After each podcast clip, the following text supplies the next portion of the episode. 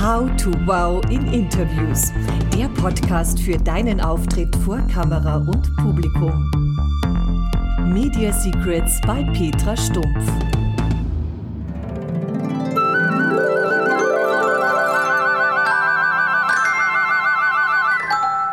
Hallo meine Lieben, hier ist eine neue Folge von How to Wow in Interviews und nachdem ich sonst immer theoretisch spreche, habe ich mir heute jemanden für die Praxis geholt.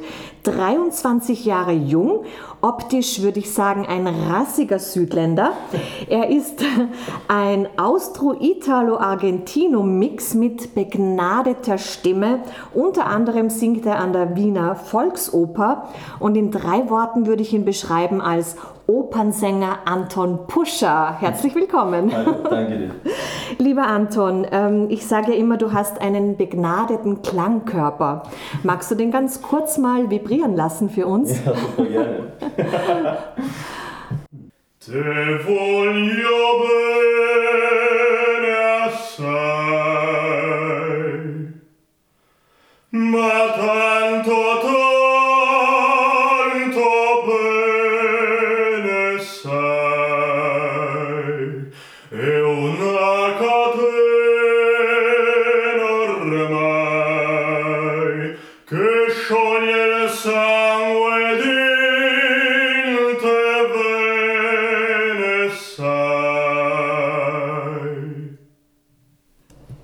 mein Herz geht gerade über.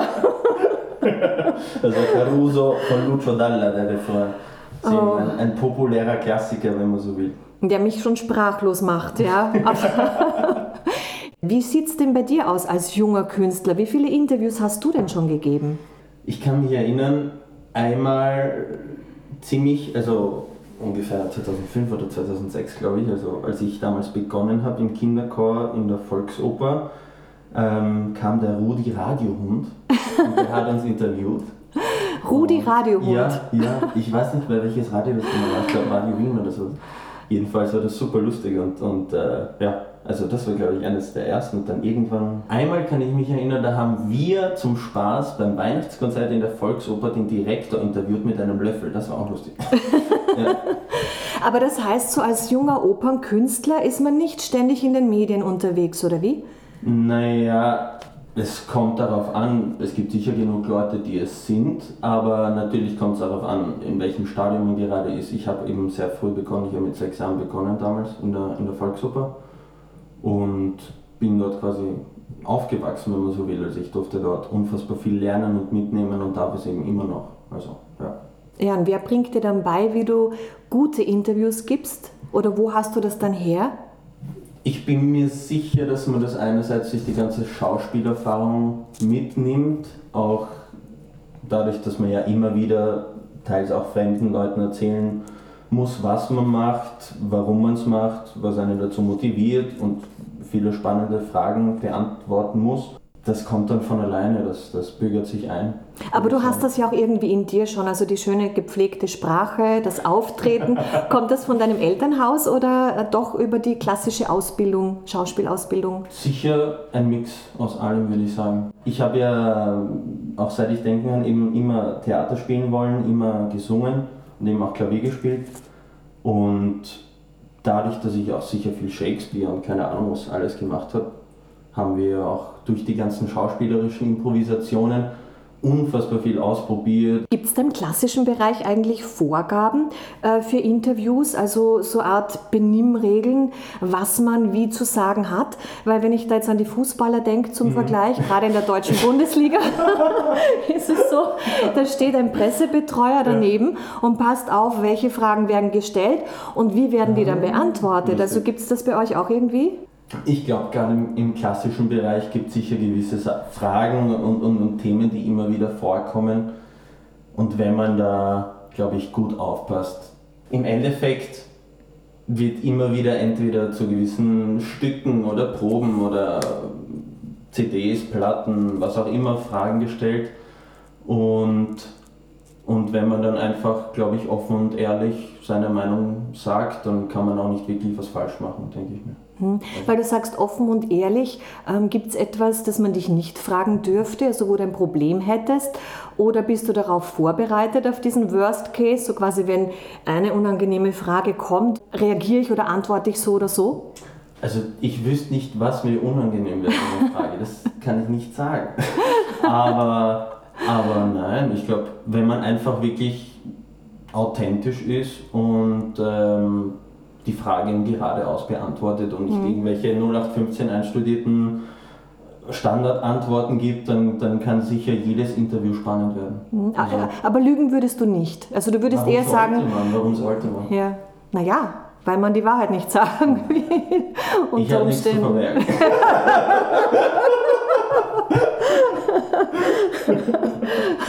ja, dann frage ich mal gerade heraus. Also ein junger Mann, gut aussehend, mhm mit so einer Stimme, mit so einem Benehmen, wie sieht es denn da aus bei den Mädels? Kommt das gut an? Ich kann mich nicht beklagen.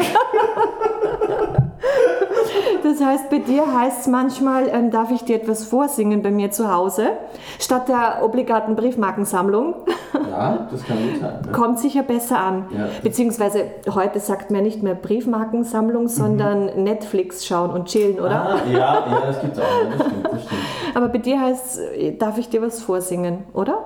Ja, Wie machst du das? Kommt sicher wieder öfter vor, ja. Das kann gut sein. Aber was auch, finde ich, super lustig ist, selbst wenn man mit Freunden oder jetzt mit wem auch immer unterwegs ist, ähm, ich liebe es zum Beispiel in der Innenstadt einfach so zu singen mhm. manchmal. Mhm. Oder, also das war schon oft der Fall und das ist einfach so lustig. Vor allem, wenn man, wenn man dann im ersten Nummertum spaziert und es schon ziemlich spät ist und die Beleuchtung einfach so wunderschön ist und man denkt, man ist, weiß ich nicht, im 17. Jahrhundert, äh, dann ist es wunderschön, dort einfach eine Arie zu singen oder irgendwas. Also das macht ein Riesenspaß.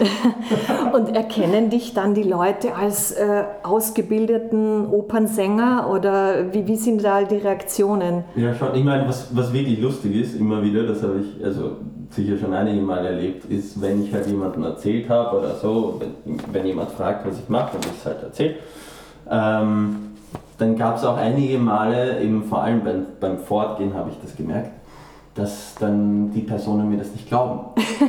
Und ich so, ja, okay, dann singe ich dir halt was vor, wenn du magst. Ja, ja, passt, sing mir was vor. Und dann ist halt lustigerweise dann manchmal diese so, oh Gott, was?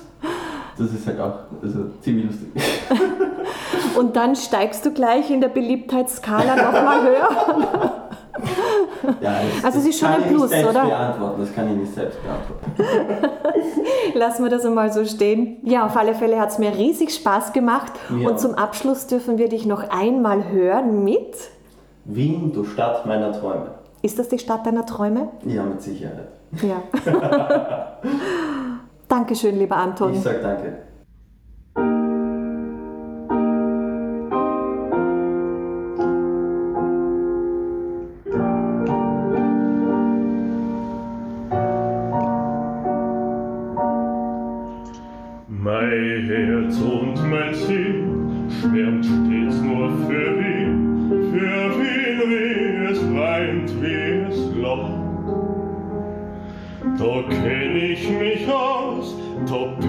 stolz aus, bei Tag und noch mehr bei der Nacht. Und keiner bleibt keut, ob jung oder alt, der wen wie es wirklich ist, kennt. Müsste ich einmal fort von dem schönen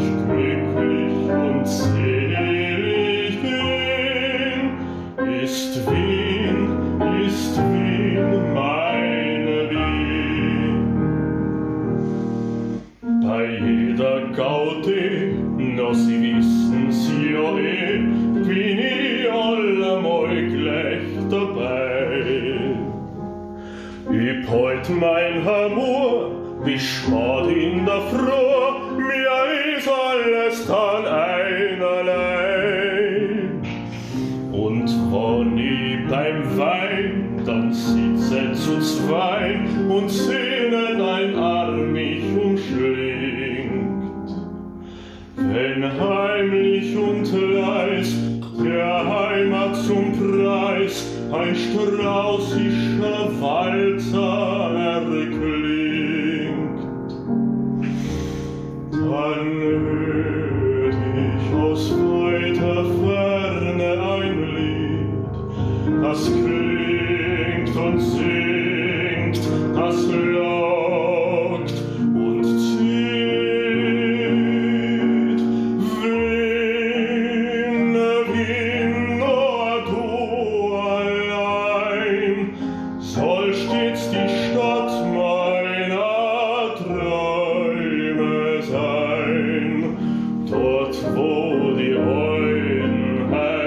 Häuser stehen, dort wo die